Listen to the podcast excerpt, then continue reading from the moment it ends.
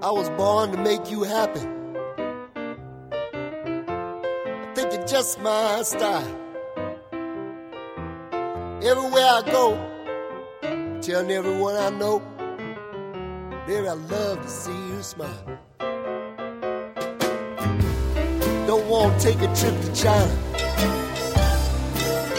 Don't want to sail up the Nile.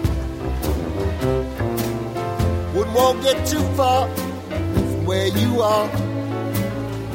Cause I love to see you smile.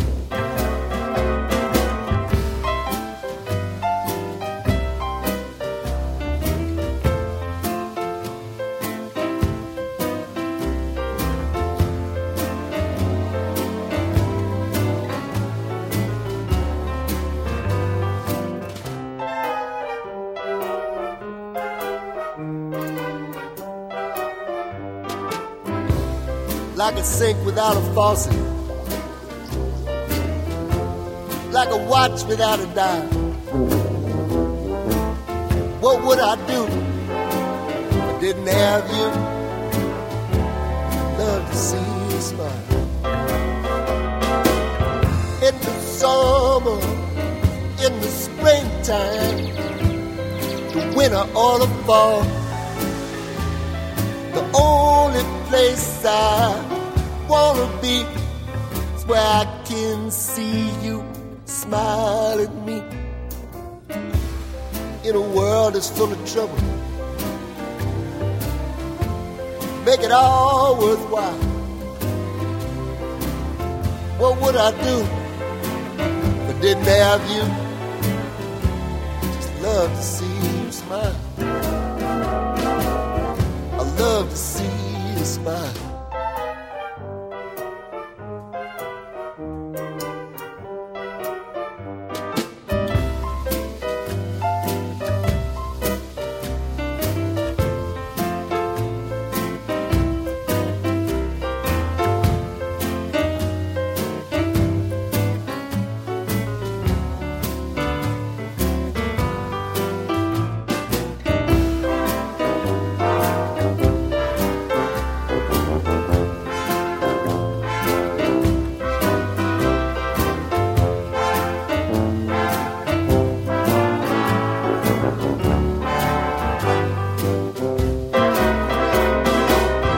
In the summer, in the springtime, the winter or the fall. The only place I wanna be is where I can see you smile at me. In a world that's full of trouble, you make it all worthwhile. What would I do? Didn't have you. I love to see you smile. I love to see you smile.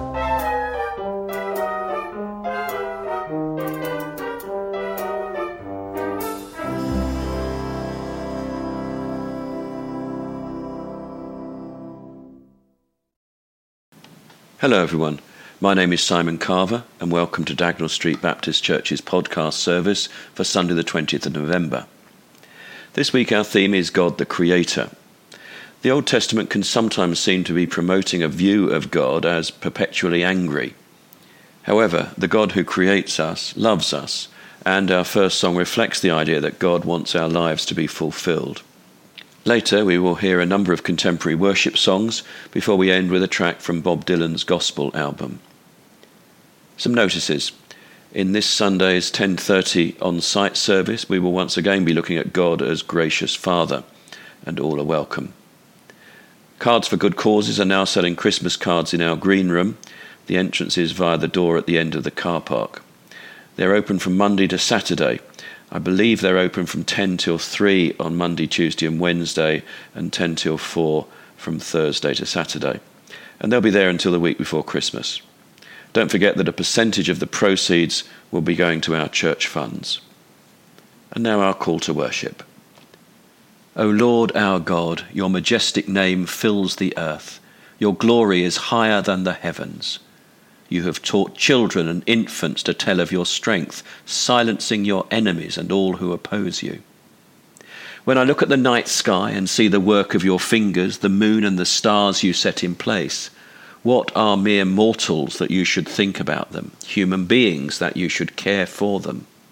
Yet you made them only a little lower than God, and crowned them with glory and honour.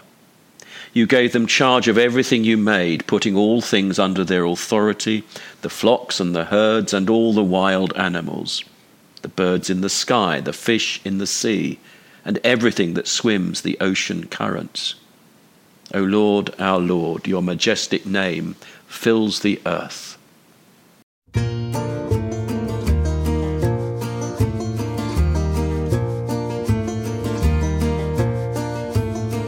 Creation sings the Father's song.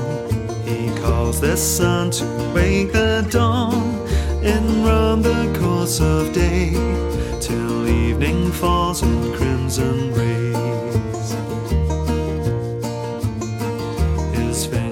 Fingerprints and flakes of snow, his breath upon the spinning globe. He charts the eagle's flight, commands the newborn baby's cry. Hallelujah.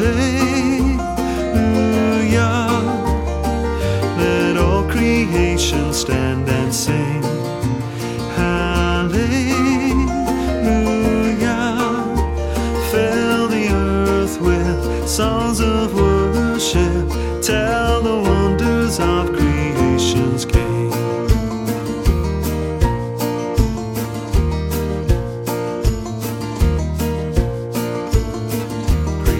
Creation gazed upon his face, the ageless one in time's embrace,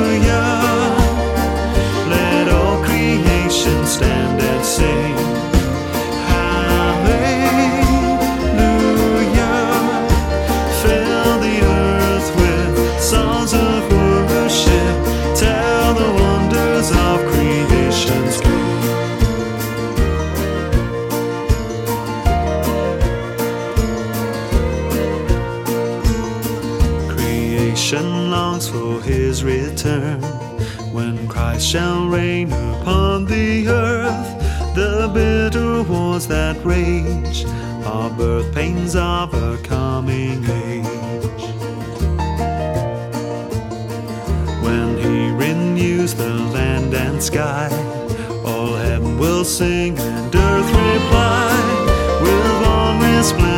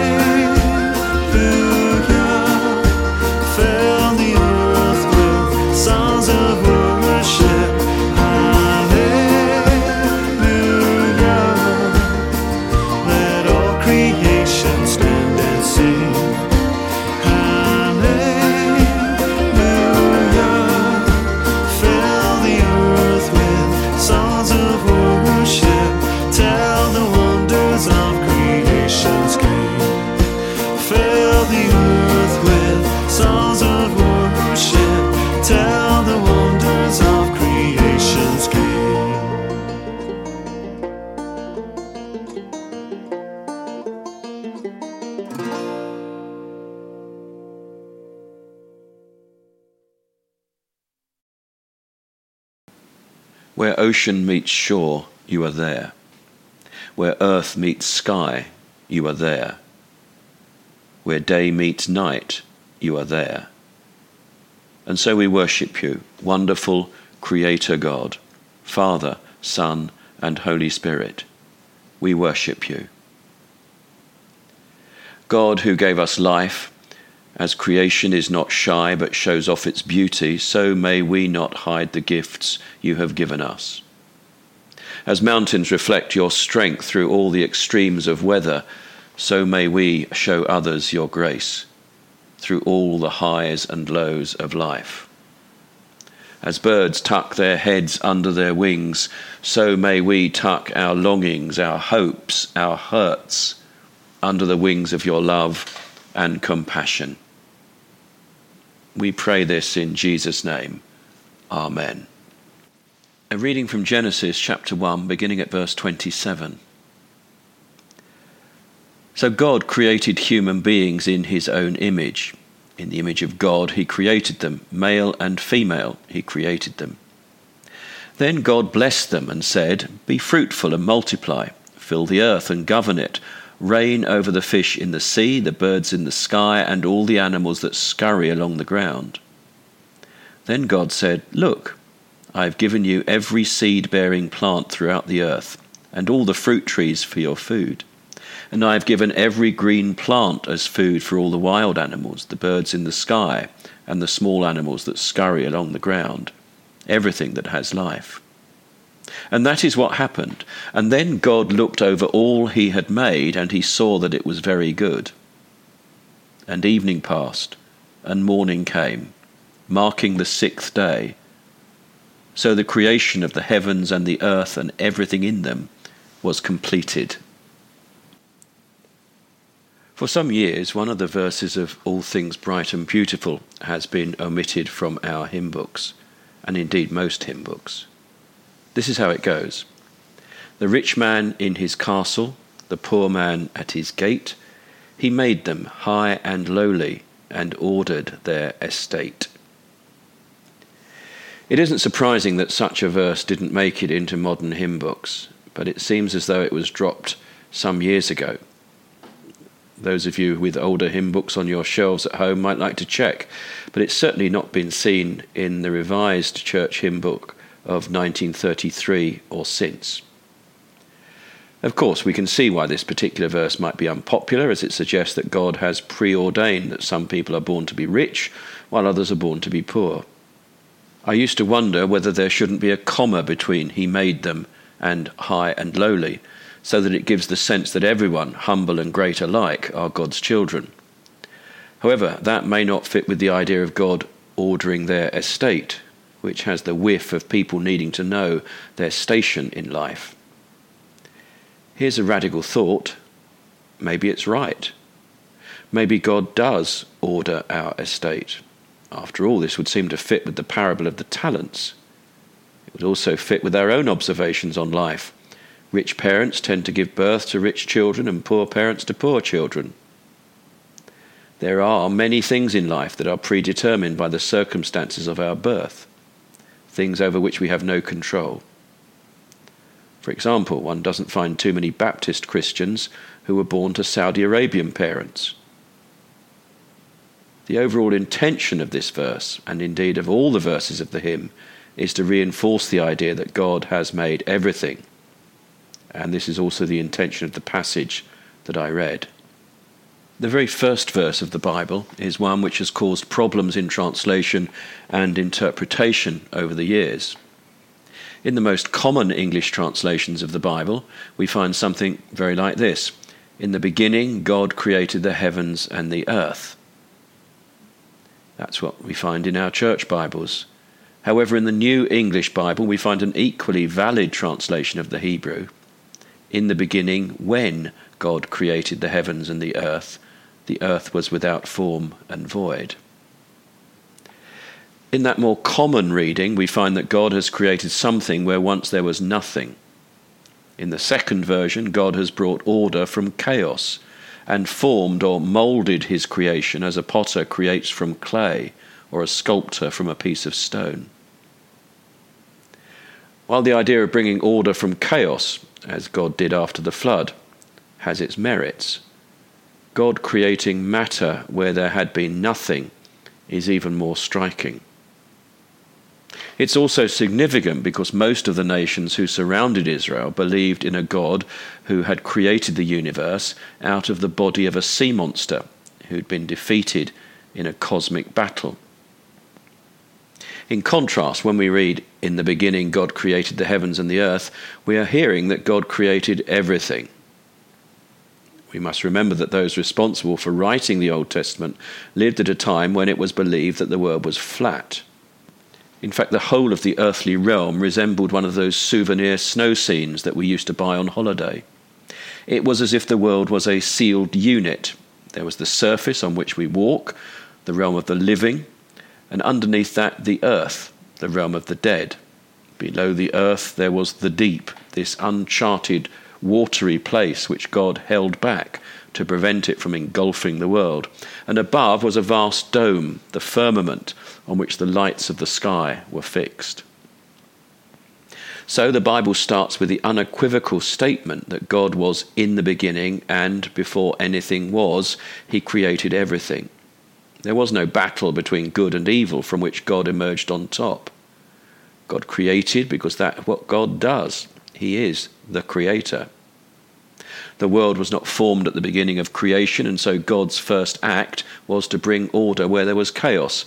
God's Spirit, His breath, made it happen. He created light where before there was only darkness.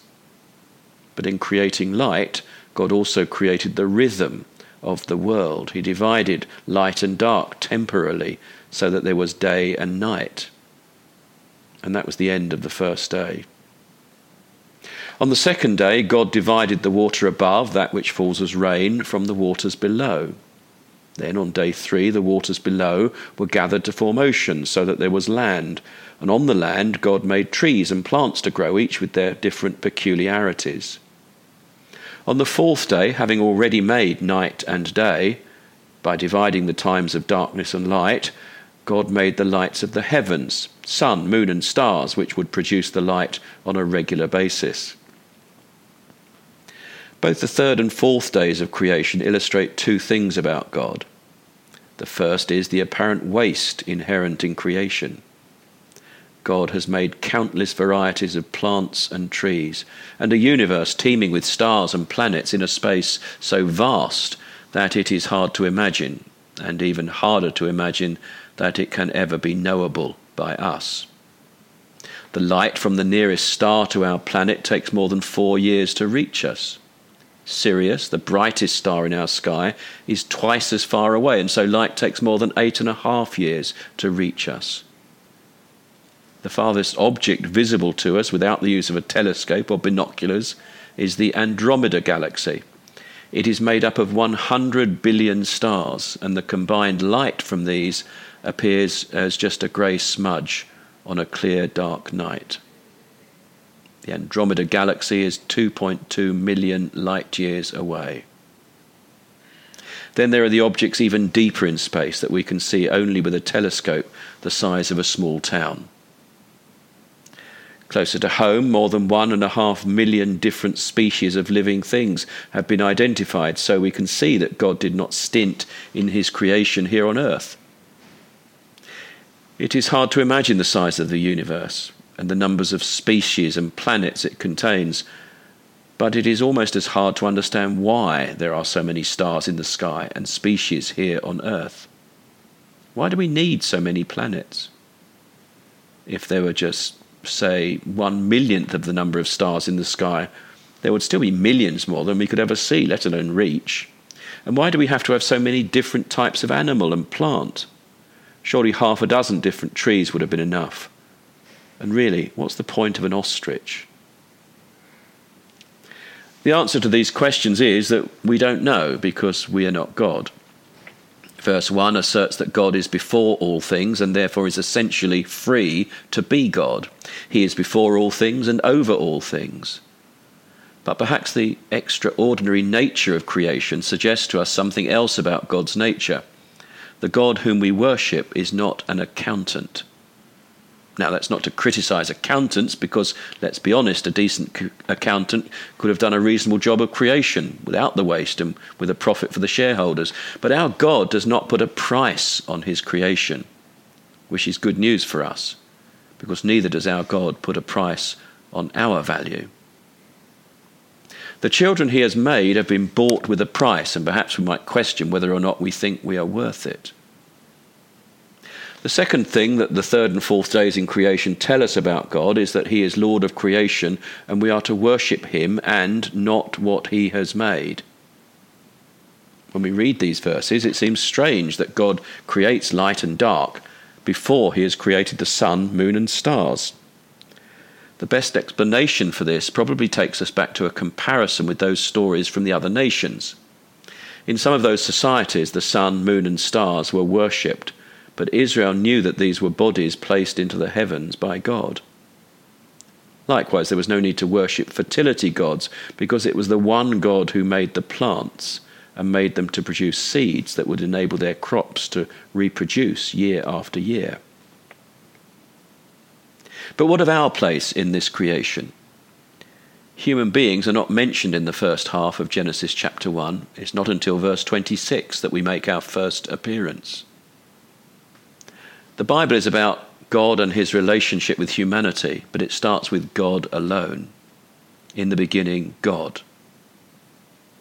It is God who has made everything, heaven and earth, and it is He who has brought order from chaos, separated light from dark, land from sea, and it's He who's given the earth its living things and the means by which they will procreate.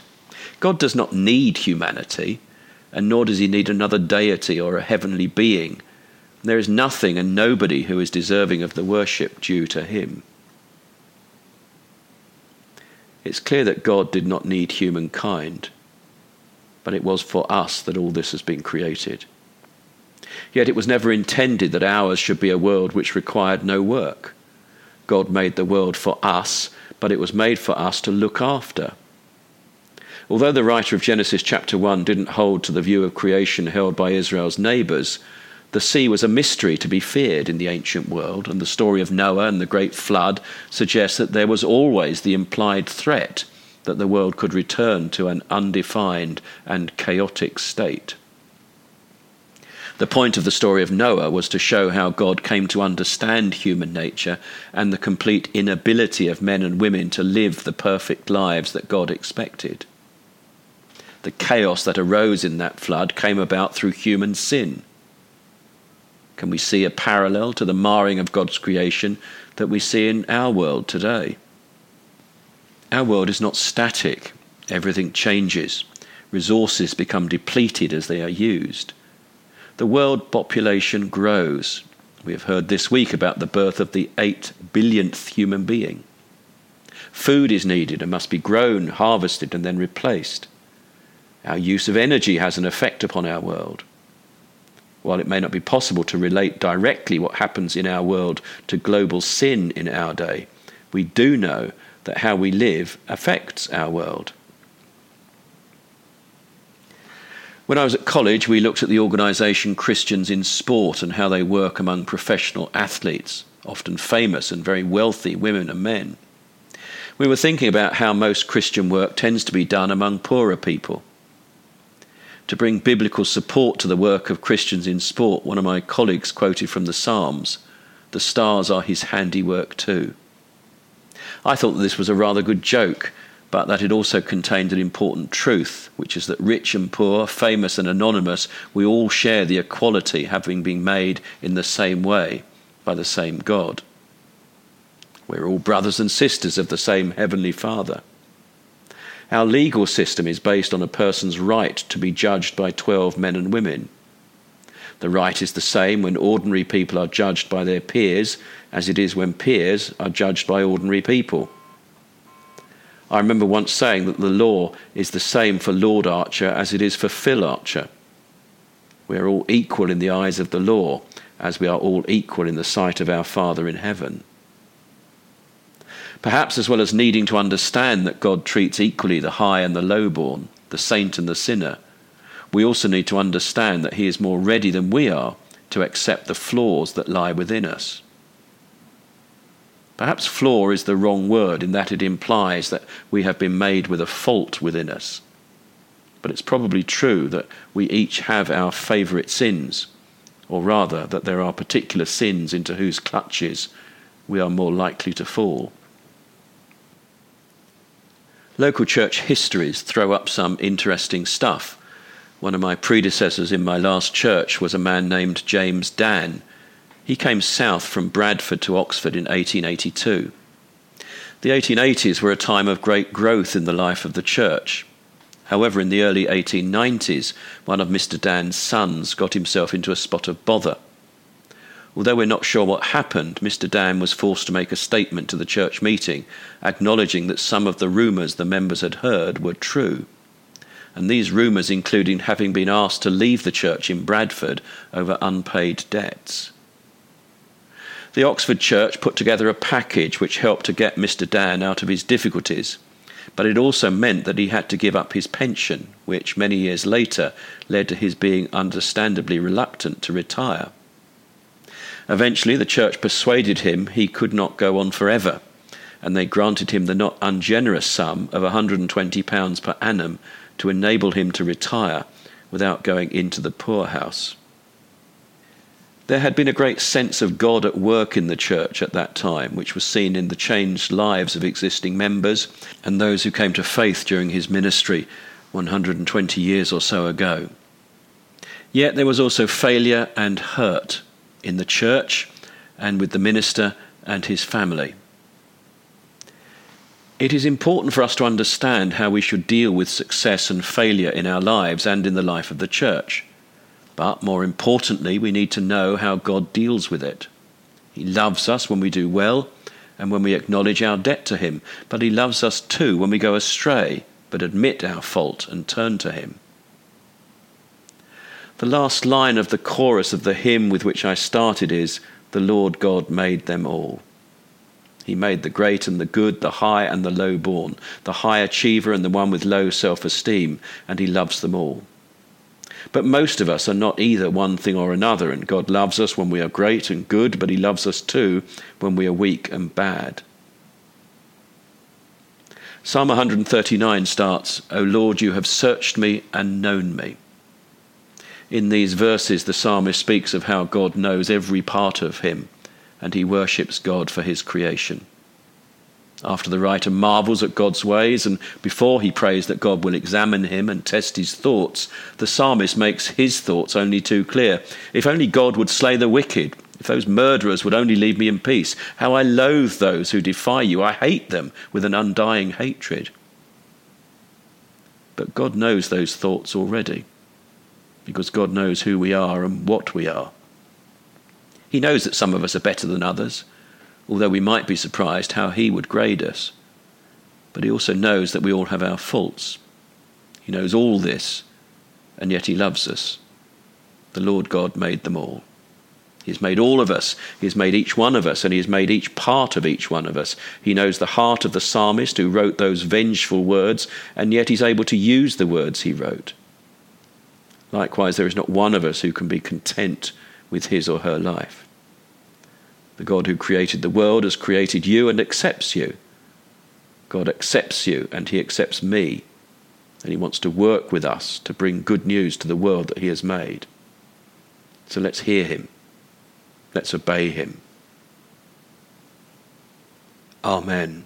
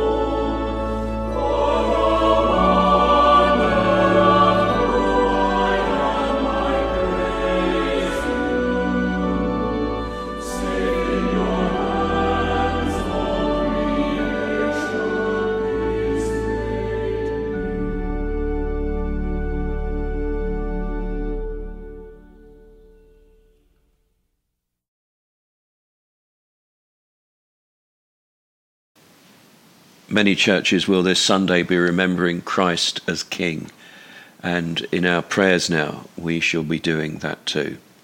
Let us pray. Lord Jesus, we bow before you as Christ the King. We exalt you as our Lord. We can do nothing other than come in humility and thankfulness for all that you are and all that you have done for us. As you call us to follow you, give us the courage to count the cost and remain faithful to you. Lord, we pray for King Charles. We thank you for his faithful service to our country over so many years. We ask that you will give him wisdom, strength, and humility as he wrestles with all the compromises he needs to make now he is the monarch. We pray also for Rishi Sunak and his cabinet. We ask that they too will make wise decisions and policies that are designed to prosper those in our country who are facing real difficulty. Give them the courage to make compassionate decisions, even if those decisions are costly. Lord Jesus, Christ the King, we pray for the leaders in our world who do not acknowledge you. We pray for Vladimir Putin and for other leaders who are leading their people away from you, especially when they are leading them into war. We dare to pray big prayers, asking that these leaders will somehow be challenged by who you are, that they will see the truth and turn to kneel before you. We pray for Ukraine after the recent escalation of violence. We pray for all those Christians in countries where following you is not safe. We thank you for their courage and silent witness. We ask that you will give them your peace and strength to remain steadfast. Lord Jesus, King of Kings, we lift our nation to you. We pray for all those who are really struggling with the cost of living, who are afraid that they may not be able to make ends meet. We pray for all those who are having to make hard choices about eating or heating. We pray for our local services, our food banks, GP surgeries, warm places, Citizens Advice Bureau, that they will offer compassionate assistance to all who need it. Help your church to stand up for those who cannot stand up for themselves. Lord, we pray that you will be the compassionate King to all those we know who need your comforting presence at this time. We pray for those we know who are sick, sad, or struggling with their mental health. Be close to them and enfold them in your loving arms, we pray. We remember all who are lonely or housebound, single parents desperate for an adult to talk to, people who are homeless, people struggling to care for family members. Lord, give us eyes and ears to see these people in our community and to bring your love to them. Lord Jesus, exalted King, we praise you for all that you have done for us. We rejoice that you are willing to exchange your crown of glory for a crown of thorns. We thank you for humbling yourself to become one of us. We will never truly know the cost of your sacrifice, but we bow before you in gratitude. Give us the strength to keep faithful to you. As we go forward into the coming week, go before us and encourage us to keep close to you. Help us to be true servants of the King, we pray. When we're faced with hard decisions, help us to seek your face before we act. Help us to stop and think whenever we are tempted to behave in ways that do not honour you. When we are tempted to be unkind, to say wrong things, to waste your resources. Give us the courage to stand up for who you are, whatever the cost to us. You gave your all for us, so help us to give our all for you. Jesus, we exalt you as Lord and King. We bow before you and offer you our lives. Amen.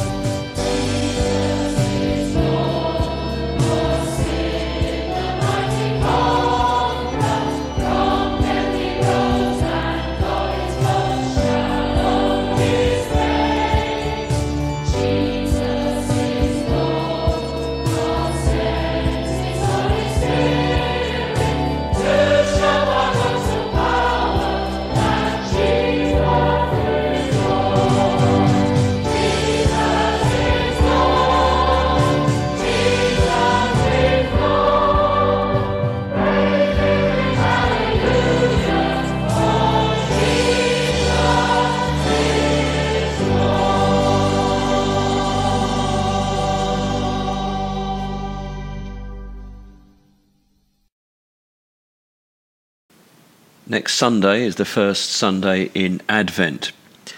Advent is a traditional time when we look at God's coming to the world. We think obviously of Christmas when God came as a child, but we also think of God's coming again, sometimes called the second coming of Jesus. As we look towards Advent, our final song today is called When He Returns, a song by Bob Dylan. But before that, a final prayer. Tread lightly on the earth, treasure the land, be gentle with all creatures, be generous to all people, and know that God, Father, Son, and Holy Spirit are drawing you deeper into the heart of love, that you may love yourself and not be afraid. Amen.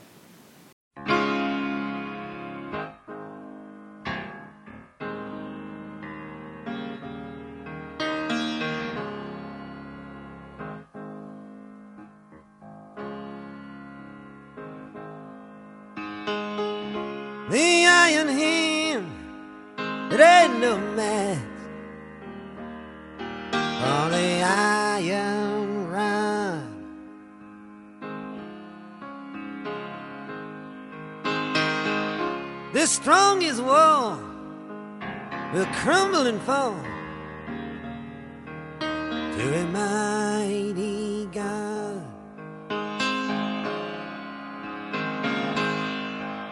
For all those who have eyes and all those who have ears, it is only He who can reduce me to tears.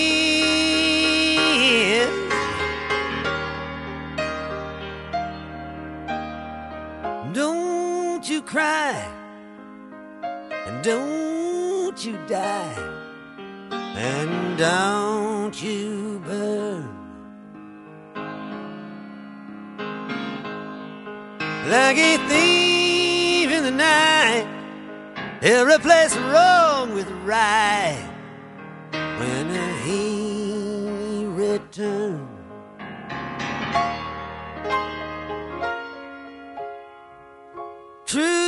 An arrow, and the gate is narrow that it passes through. He unleashed his power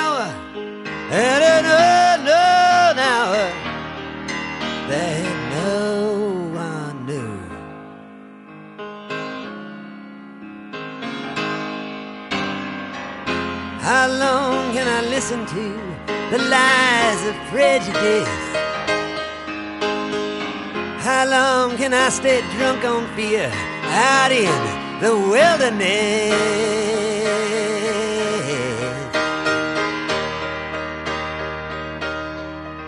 Can I cast aside? All this loyalty and this pride. Will I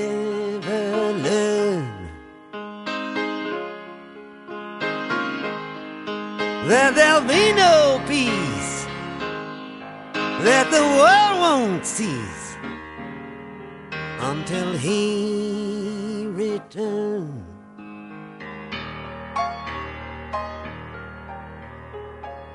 Surrender your crown on this bloodstained ground. Take off, you mask.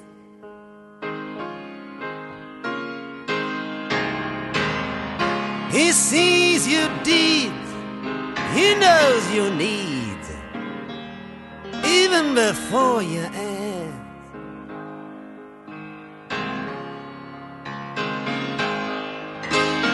How long can you falsify and deny what is real?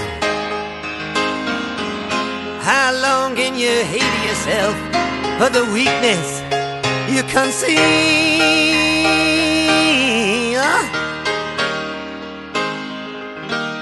of every earthly plan that be known to man. He is unconcerned. He's got plans of his own to set up his throne when he returns.